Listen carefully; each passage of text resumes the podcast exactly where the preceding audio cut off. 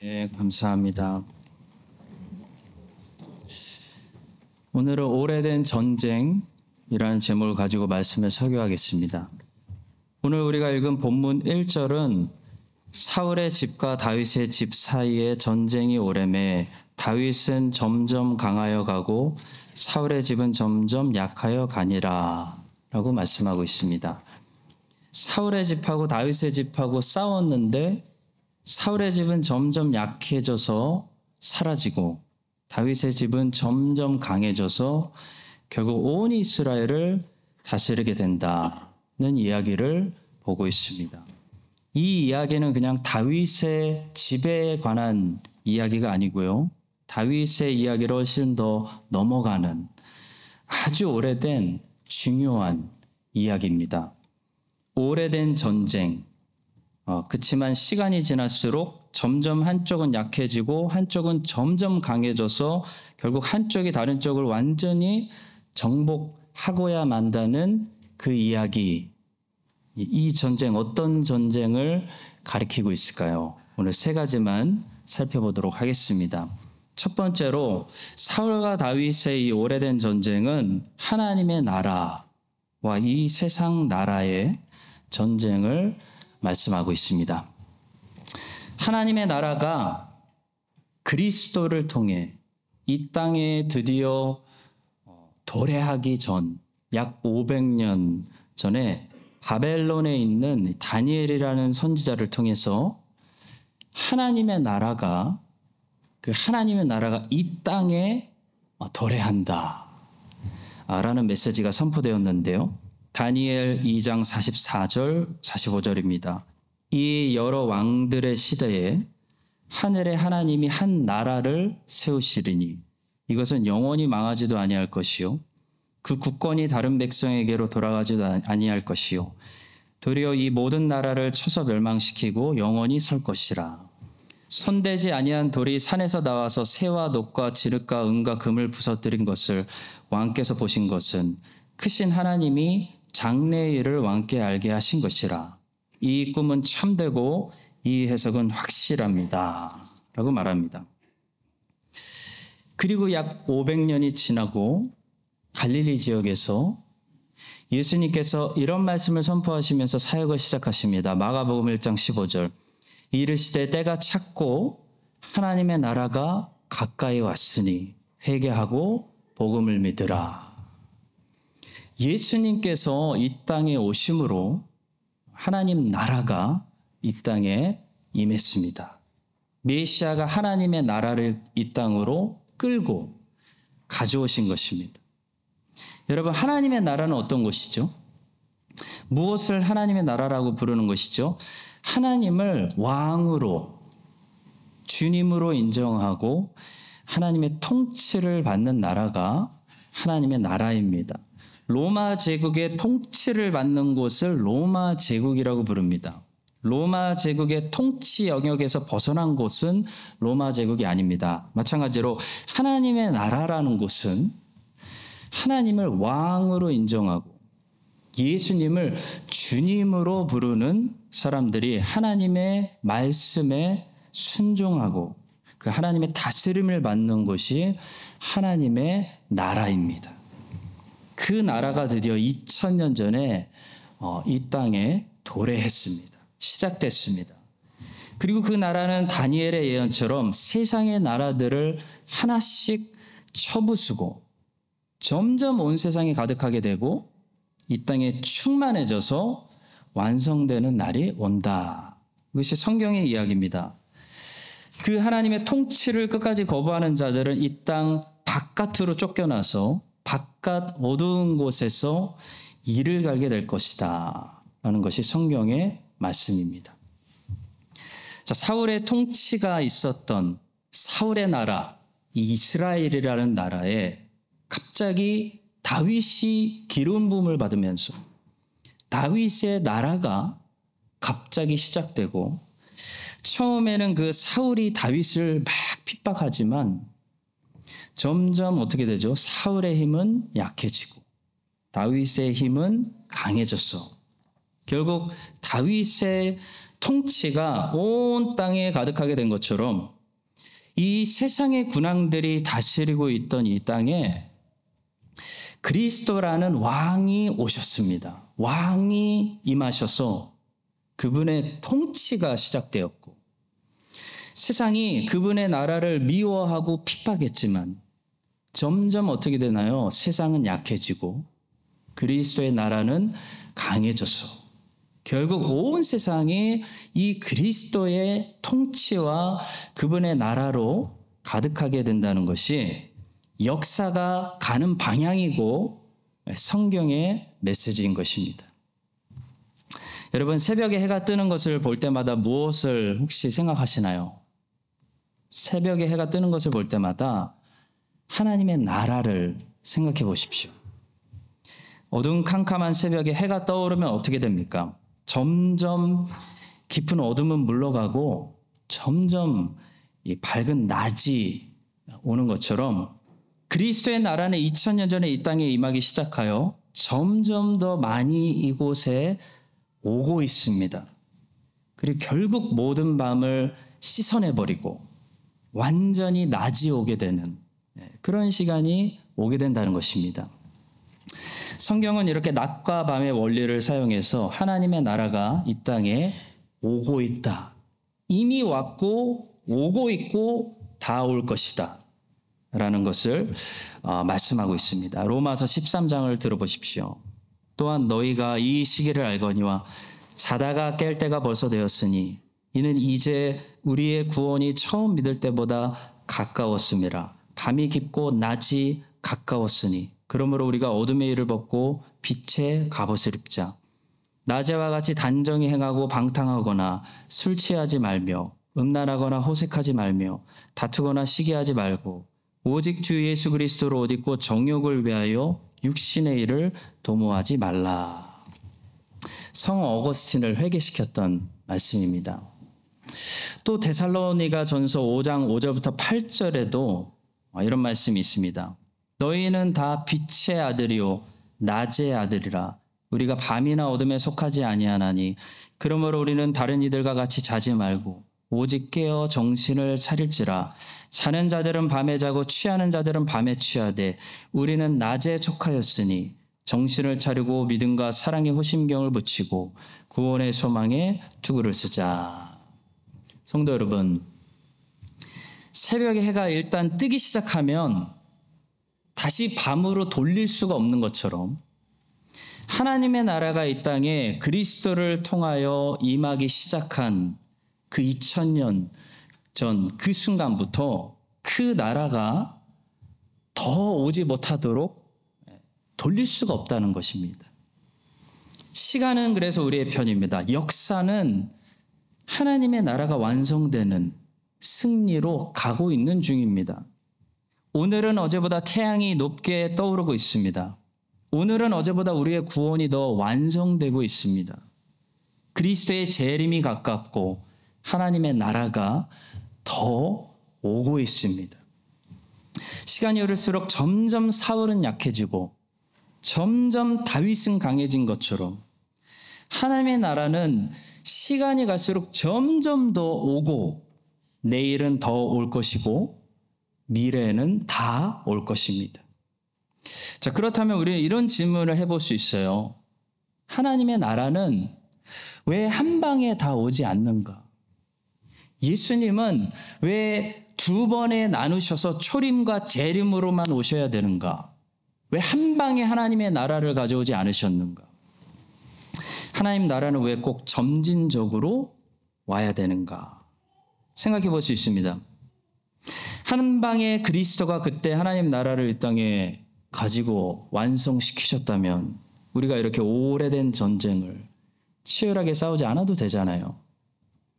왜 하나님께서는 사울의 무리들을 한 방에 싹쓸이 해버리시고 다윗을 한 방에 왕으로 세우지 않으시고 왜 이렇게 점진적으로 이런 싸움을 통해서 점점 사울은 약해지고 점점 다윗은 강해지게 하시냐는 말입니다.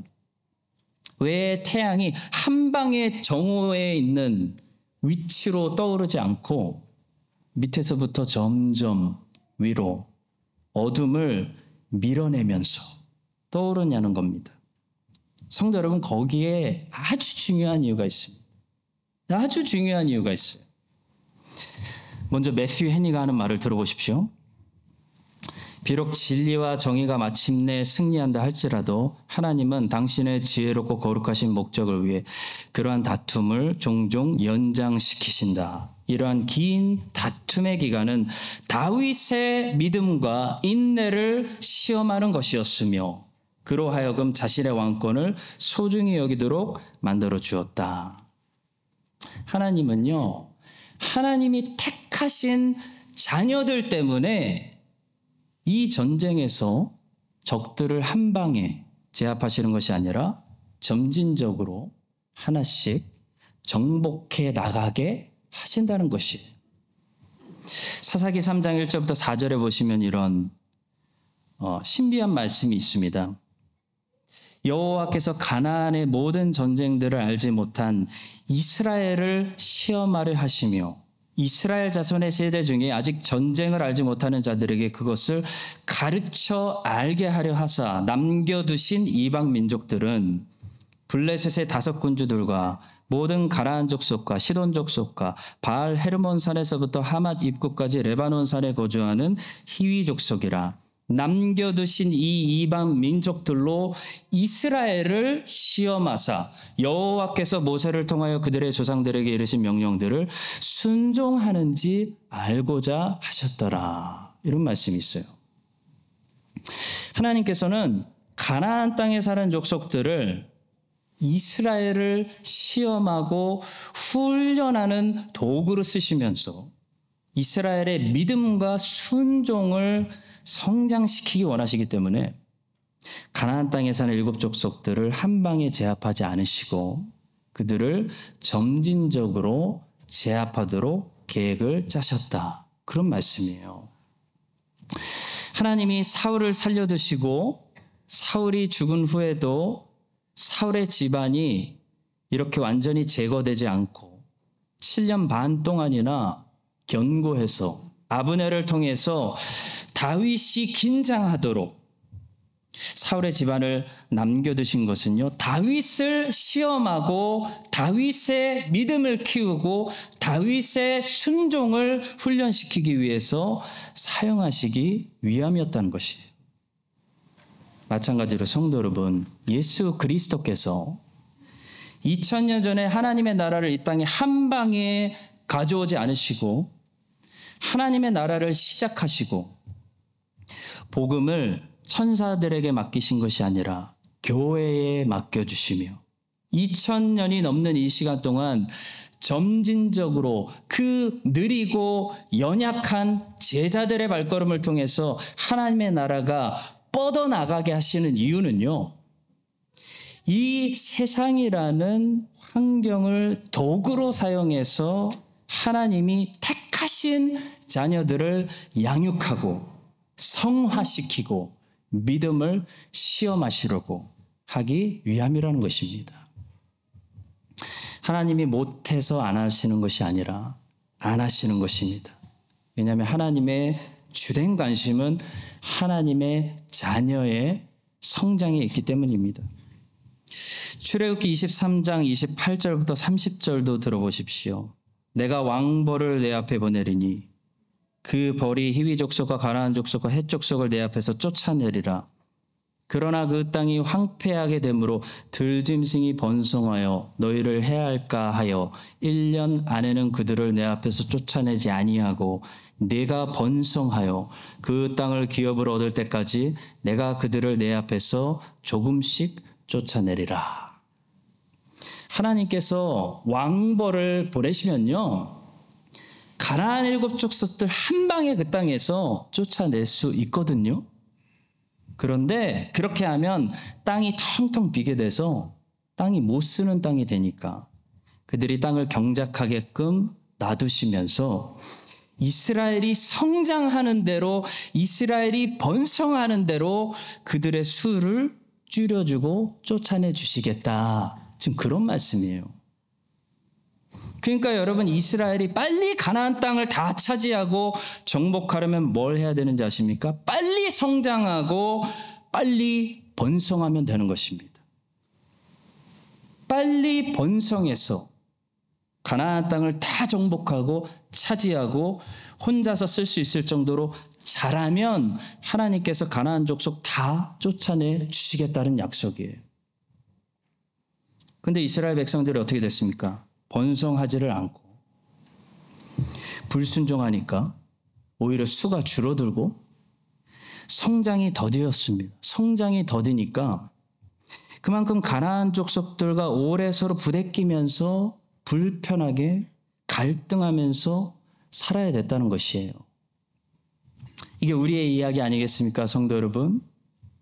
여러분과 저의 믿음이 그리스도의 장성한 분량까지 잘 자라서 우리를 시험하시려고 단련하시려고 사용하시는 지금 이 환경 안에 있는 모든 고난들과 그 시험들과 시련들을 빨리빨리 졸업하고 하나님께서 우리에게 예수님 안에서 약속하신 에베소서가 말씀하는 너희는 풍성해져라. 충만해져라. 그 풍성과 충만한 예수 그리스도 안에 있는 그 은혜 넘치는 삶을 여러분과 제가 살아갈 수 있기를 예수 그리스도 이름으로 간절히 축원합니다. 두 번째로 사울과 다윗의 이 오래된 전쟁은요. 신자 안에서 일어나고 있는 새 사람과 옛 사람의 영적 전쟁을 암시하고 있습니다. 우리 밖에만 전쟁이 있는 것이 아닙니다. 모든 신자 안에는 매일 전쟁이 일어나고 있는데요. 이것을 우리는 다른 말로 성화, sanctification이라고 부릅니다. 모든 신자는 매일 성화를 경험합니다. 이 성화가 말이 멋있지 실제로는 뭐와 더 가깝냐면 전쟁과 가깝습니다. 성화는 피 터지는 전쟁이고 치열한 몸부림이고 싸움입니다. 결코 즐거운 것이 아닙니다. 예전에 예수님을 알기 전에는 누구나 영이 죽어 있기 때문에 영적 전쟁이라는 것이 없었습니다. 그냥 육체를 추구하며 살았기 때문에 갈등이 없습니다. 근데 예수님을 믿는 순간 거듭나면서 이 영이 살아나고 하나님의 영이 우리를 성전 삼아 우리 안에 들어오셔서 살기 동고동락 살기 시작하셨습니다. 그때부터 신자는 갈등을 하게 됩니다.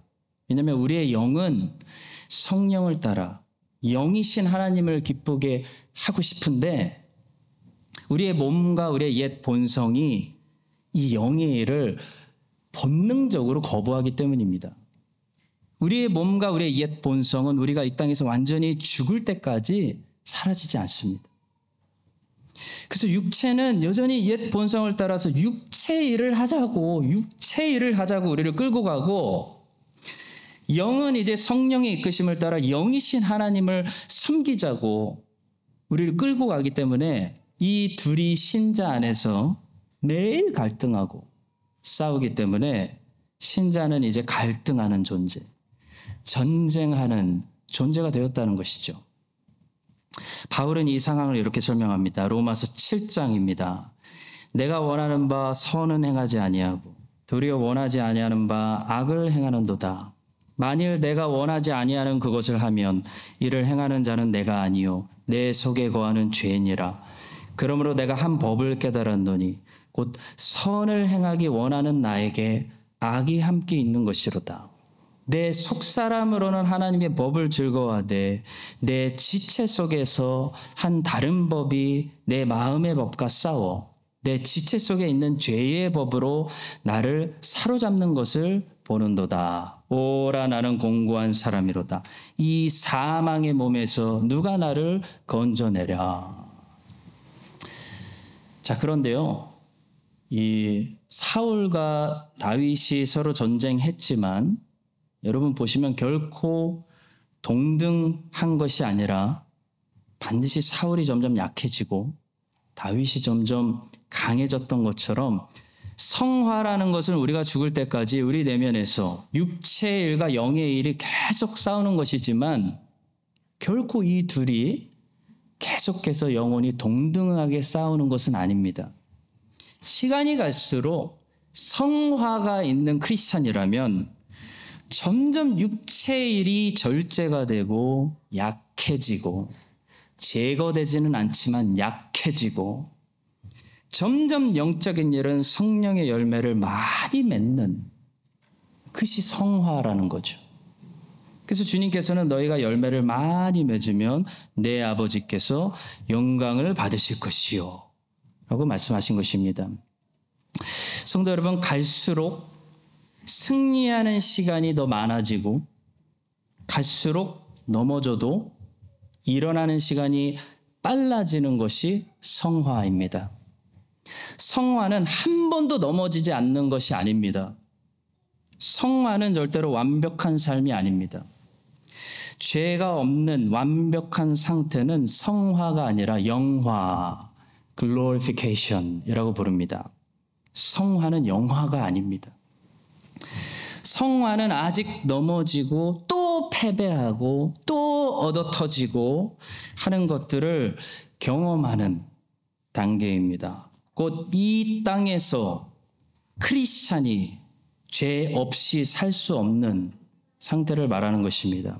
그러나 성화는 분명히 갈수록 점점 더 많이 승리하고 패배는 줄어들고 성령의 열매는 많이 맺고 육체의 썩은 열매들은 줄어드는 분명한 성장을 성화라고 부릅니다. 마치 다윗이 헤브론에서 왕으로 통치하는 기간 동안에 분명히 사울의 집안이 제거되지 않고 언제든지 위협이 되고 힘을 쓸 수 있었던 것처럼 우리가 이 땅에서 사는 동안에는요, 우리는 언제라도 또 넘어질 수 있고 다시 육체의 썩은 열매를 맺을 수 있고 죄가 우리를 넘어뜨릴 수 있는 그런 상태에 있다는 것이죠. 그러나 헤브론에서 다스리고 있던 유다 지파의 왕 다윗이 갈수록 점점 더 사울보다 강해지고 사울의 집안이 완전히 제거되지는 않았지만 갈수록 그 힘이 힘이 약해진 것처럼 우리에게 만약에 성화가 일어나고 있다면요. 우리는 갈수록 영적인 열매들을 맺고 영적 전쟁을 잘 싸우고 갈수록 넘어지는 때가 줄어들고 죄가 없어지지는 않지만 줄어드는 그 힘을 잃는 그런 상태를 유지하게 된다는 것입니다. 그러다 보면 우리는 다윗이 영원히 사울의 집안이 완전히 제거된 상태에서 예루살렘 왕으로 등극하는 것처럼 여러분과 저도 우리의 사망의 몸에서 언젠가는 완전히 벗어나서 더 이상 죄를 짓지 않는 영화의 상태, 그것이 곧 천국입니다. 그러니까 성도 여러분, 이 땅에서는, 이 땅에서는, 죄송한 소리지만, 신자가 편하게 살 수가 없어요. 신자 안에 전쟁이 벌어지고 있기 때문에 신자가 편하게 살 수 없는 게 이 땅의 삶이에요.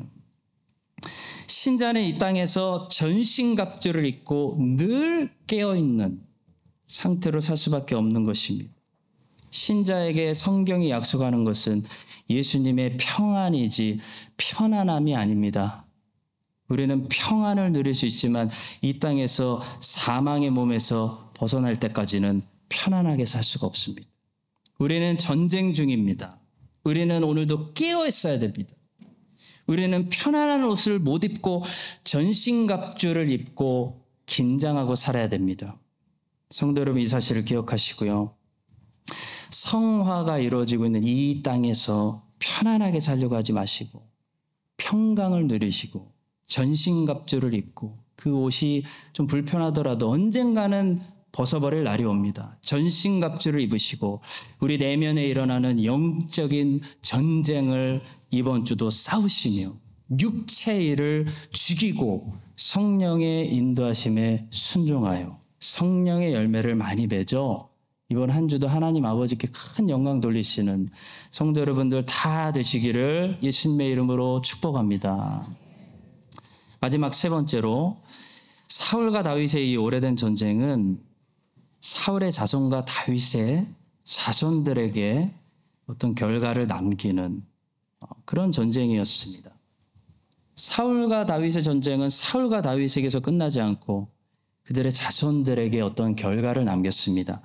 오늘 본문은 사울과 다윗의 전쟁이 오래되었다 라고 말하고 점점 다윗이 아니라 다윗의 집은 강해지고 사울이 아니라 사울의 집은 약해졌다라고 말한 뒤에 무슨 이야기를 우리에게 들려주고 있습니까? 바로 다윗의 아들들이 태어나는 건강하게 태어나는 그런 이야기를 우리에게 들려주고 있습니다. 여러분 사울의 아들들은 거의 어떻게 됐냐면 남지 않고 다 죽게 되거나 불구가 되거나 비참하게 되었는데요. 다윗에게는 여러 명의 건강한 아들들이 태어나고 있다. 보여주는 거예요. 물론 여기서 오늘은 다윗이 여러 명의 아내들을 두었다는 비도덕적인 사실을 어, 다루지는 않겠습니다. 여기서는 우리가 읽은 이 본문이 지금 우리에게 보여주고자 하는 것은 긍정적입니다. 아, 다윗의 아들들이 많이 태어나게 되는 것을 굉장히 긍정적으로 그러니까 다윗이 점점 더 강해지고 있다는 것을 나타내는 말로 설명하고 있습니다. 성도 여러분 이처럼 믿음의 자녀들이 믿음의 가정에서 많이 태어나야 하겠습니다. 사울의 아들들이 많고 강성해지는 것이 아니라 다윗의 아들들이 많이 태어나고 강성해지는 것처럼 믿음의 가정에서 믿음의 자녀들이 많이 태어나고 주일학교가 늘 정말 화살통에 화살들이 가득한 그것이 승리하는 길입니다. 그런데 우리는 믿음의 가정에서 믿음의 자녀들이 점점 줄어들고 있는 것을 목격하는 어, 그런 시대에 안타깝게 살고 있습니다. 우리 교회는 아직까지 하나님의 은혜로 주일학교가 넘쳐나는 것을 목격하고 있는데요. 기독교 전체로 보시면 지금 교회마다 비상입니다. 주일학교 텅텅 비고 화살통에 화살들이 없습니다. 다윗의 아들들이 없고요. 사울의 아들들이 훨씬 더 많고 강해지고 많아지는 그런 시대 우리가 살고 있습니다. 우리는 그런 위급한 상황을 여러분 인지하고 심각성을 느끼며 주일학교 사역에 항상 우선을 두고 다음 세대 양육을 투자하고 기도하고 애쓰는 그런 교회가 돼야겠습니다. 그것이 하나님의 나라를 위해 싸우는 것입니다. 자, 그런데요. 자녀를 많이 낳는 것만 중요한 것이 아니라 자녀를 한명 한 명 신앙으로 양육하는 것이 얼마나 중요한 것인가를 우리는 결국 다윗의 삶을 통해 알 수가 있습니다. 오늘 본문에서 다윗에게서 많은 아이들들이 태어난 것까지는 좋았습니다. 그런데 이 다윗의 아들들은요, 이름들이 다 나오는데 거의 대부분 끝이 좋지가 않았습니다. 암노는 자기 누이를 겁탈하고 자기 형제에게 살인을 당했고 압살롬은 자기 형제를 죽이고 자기 아버지에게 반역하다가 죽었으며 아도니아도 자기 아버지에게 반역하고 자기 형제에게 죽었으며 솔로몬은 처음에는 잘 살다가 많은 우상 숭배를 통해서 나라가 쇠퇴하게 만들었습니다. 오늘 본문에서 보시는 것처럼 다윗에게는 많은 아들들이 태어났다까지는 좋았는데요. 이 아이들이 잘 양육하는 것이 너무나 중요하고 너무 큰 소명이고 그것이 아주 치열한 영적 전쟁이라는 사실을 우리가 깨닫게 되는 것입니다. 마찬가지로 지금 우리 교회는요, 주일학교 애들 넘쳐나고 있습니다. 자, 그런데 오늘 본문처럼 일단 아이들이 모이는 것까지는 좋은데, 과연 이 아이들이 혹시 암론이 되거나, 압살롬이 되거나, 아도니어가 되거나, 솔로몬이 되지 않을까? 여러분, 안심하면 안 된다는 거예요. 모이는 것까지는 좋은데 지금은 부모의 강요를 따라서 교회에 오는 것까지는 좋은데 과연 이 아이들에게 신앙 교육이 제대로 이루어지고 있느냐? 그것을 긴장하고 기도하고 힘쓰고 관심을 가지고 온 교회가 다 함께 애쓰는 것이 치열한 영적 전쟁이라는 거예요. 자녀들 신앙교육이 전쟁이라는 것입니다. 그것이 역사가 가르쳐 주는 아주 오래된 전쟁이에요. 아담과 하와 때부터 이미 시작된 오래된 전쟁이에요. 아담과 하와의 맏아들 가인이 그런 가인이 될지 아담과 하와가 알았겠습니까? 이게 치열한 전쟁이구나 나중에 알았을 거예요. 여러분 이삭과 리브가의 아들이 에서였어요. 이삭과 리브가의 아들이 그런 육체적인 에서가 될지 누가 알았겠어요? 이삭과 리브가가 나중에 깨달은 거예요. 이게 전쟁이구나, 전쟁. 제일 치열한 전쟁이구나. 여러분, 다윗의 아들들이 지금 너무 이쁘게 태어나고 있지만 얼마나 잘생겼습니까? 다윗의 아들들의 공통점이 있어요. 잘생겼어요. 여러분, 이들이 자라서 그런 아들들이 될지 누가 알았겠어요? 성도 여러분, 지금 우리 애들이 다 예쁘고 아주 너무 예뻐요. 다 아름답지만 지금 신앙교육 우리가 똑바로 안 하면요. 애들이 커서 어떤 애들이 될지, 압살롬이 될지, 솔로몬이 될지, 아도니아가 될지, 에서가 될지, 가인이 될지 누가 알겠습니까? 성도 여러분, 다음 세대의 신앙교육, 자녀 신앙교육이 뭐냐면 오래된 전쟁이에요, 전쟁. 치열한 영적 전쟁입니다. 전쟁터예요. 싸우셔야 돼요. 치열한 겁니다. 다윗도 실패하셨, 실패했습니다. 긴장하셔야 돼요. 다윗도 실패했어요. 만만하지 않습니다. 제이씨 라엘은 그 유명한 거룩이라는 책에서 이런 말을 했습니다. 질병은 전염되지만 건강은 그렇지 않습니다. 질병은 옆에, 옆으로 쉽게 전염돼요. 제가 코로나가 걸리면 제 옆에 오시는 분들도 코로나가 옮길 수 있어요. 근데 여러분 건강은 전염이 안 됩니다. 내가 건강하다고 해서 내 옆에 있는 사람들도 건강해지는 거 아니에요. 신앙도 마찬가지예요. 우리는 신앙이 전염되기를 바래요. 우리는 신앙이 전염된다고 생각해요. 내 신앙이 좋으니까 내 애들도 당연히 신앙이 좋을 거라고 생각해요. 천만의 말씀입니다. 다윗 신앙 좋았어요. 신앙은 여러분 전도되는 것이지 전염되는 것이 아닙니다. 여러분이 여러분의 자녀들을 전도하지 않는 이상 치열하게 전신갑주를 입고 싸우며 전도하지 않는 이상 여러분의 신앙은요, 여러분의 자녀들에게 다음 세대에게 우리 세대의 신앙은 전염되는 것이 아니에요. 성경은 가르치라고 하고 전도하라고 말씀해요. 나만 잘하면 내 신앙이 내 자녀에게 전염된다고 안심해도 된다고 말하고 있지 않습니다. 그래서 수많은 목회자들의 자녀들이 신앙이 없는 것을 우리가 보게 되는 것이죠. 사랑하는 성도 여러분. 하나님께서 다윗에게 많은 자녀들이 태어나게 하신 것처럼 감사하게도 우리에게 많은 다음 세대를 맡겨주셨습니다. 지금도 공과 공부할 공간이 없고 선생님이 부족해서 한 반에 아홉 명의 아이들이 한 선생님으로부터 성경을 지금도 배우고 있습니다. 성도 여러분, 다음 세대를 위해서 이게 전쟁이거든요. 아낌없이 여러분들의 달란트를 사용해 주시기를 간절히 부탁드리고 부모 되신 분들 이 두 가지 사실 꼭 평생 기억하십시오. 첫째, 여러분들의 죄는 여러분들의 자녀들에게 질병이 잘 옆으로 전염되는 것처럼 죄는 잘 전염된다는 사실을 기억하십시오. 아브라함의 거짓말하는 죄가 이삭에게 가르치지 않았거든요. 근데 그대로 전염된 것을 우리는 성경에서 보게 됩니다. 여러분, 끊어야 되는 거 우리 세대에 끊지 않으면 우리 자녀들도 그대로 하고 있을 것입니다.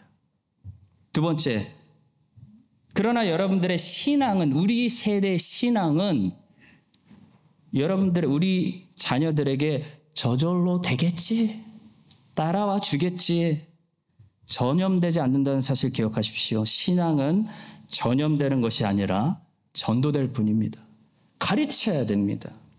신앙을 전도하지 않으면 신앙은 전달되지 않습니다. 이 사실을 기억하시고 우리들의 죄가 다음 세대 그대로 전염되지 않도록 우리 세대에서 끊어버리고 우리들의 신앙을 다음 세대에게 치열한 전쟁으로 여기고 깨어 있어서 열심히 전도해서 하나님이 맡겨주신 이 아름다운 다음 세대를 하나님의 백성들로 복받는 자녀들로 잘 우리가 다 함께 키워내는 그런 크라이스트 찬의 장로교회 될 수 있기를 예수님의 이름으로 간절히 축원합니다.